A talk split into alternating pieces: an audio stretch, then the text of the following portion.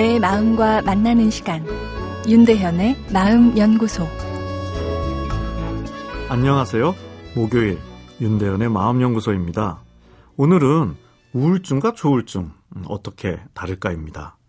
사람은 살면서 감정을 느낍니다.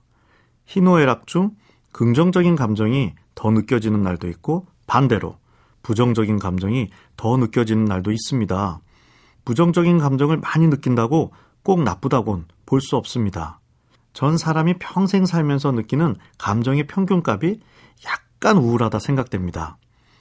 단순히 생각해도 우리는 작년보다 한 살 더 먹고 늙었습니다. 노화를 벗어날 수 있는 사람은 없죠. 그리고 한 번은 죽어야 합니다. 아, 그래서 삶은 우울한 구석이 많습니다. 예술 작품에 우울한 면이 많은 것, 아, 그것이 삶의 현실이기 때문이라 생각합니다. 그러나 우울한 감정이 2주를 넘어 한 달 이상 지속된다면 내가 우울증은 아닌가 이 고민을 해보아야 합니다. 내 뇌가 너무 우울한 감정에 빠져 있는 상황일 수 있기 때문인데요.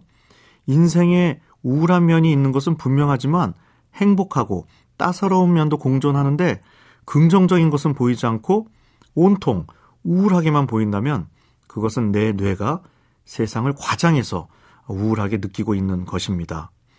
우울증이 심해지면 감정이 다 타들어가 아무런 느낌이 없다고도 합니다. 세상이 회색빛처럼 발해서 보인다고 하는데요. 우울을 느낄 수 없을 정도로 감성이 쪼그라들어 버린 것입니다. 아, 이 정도가 되면 혼자서 해결하기는 어렵습니다. 아, 그러나 전문가를 만나 약물 치료와 함께 상담을 받으면 호전이 충분히 가능합니다. 조울증도 우울증처럼 감성 시스템에 문제가 생긴 것인데요. 조울증은 조증과 우울증이 번갈아 오기도 하고 함께 오기도 합니다. 조증은 기분이 지나치게 긍정적으로 되는 것입니다. 기분이 좋다를 넘어 세상이 다 내 것 같고 내가 무엇이든 할 수 있다는 이 과대망상 수준의 자신감을 느낍니다. 조증일 때는 자신에게 문제가 있다는 의식이 없어지기에 치료를 받지 않으려 해 증상이 더 악화되는 경우가 흔합니다.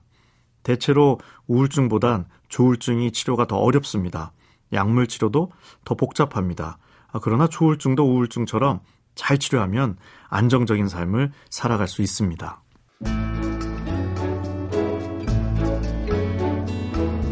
윤대현의 마음연구소. 지금까지 정신건강의학과 전문의 윤대현 교수였습니다.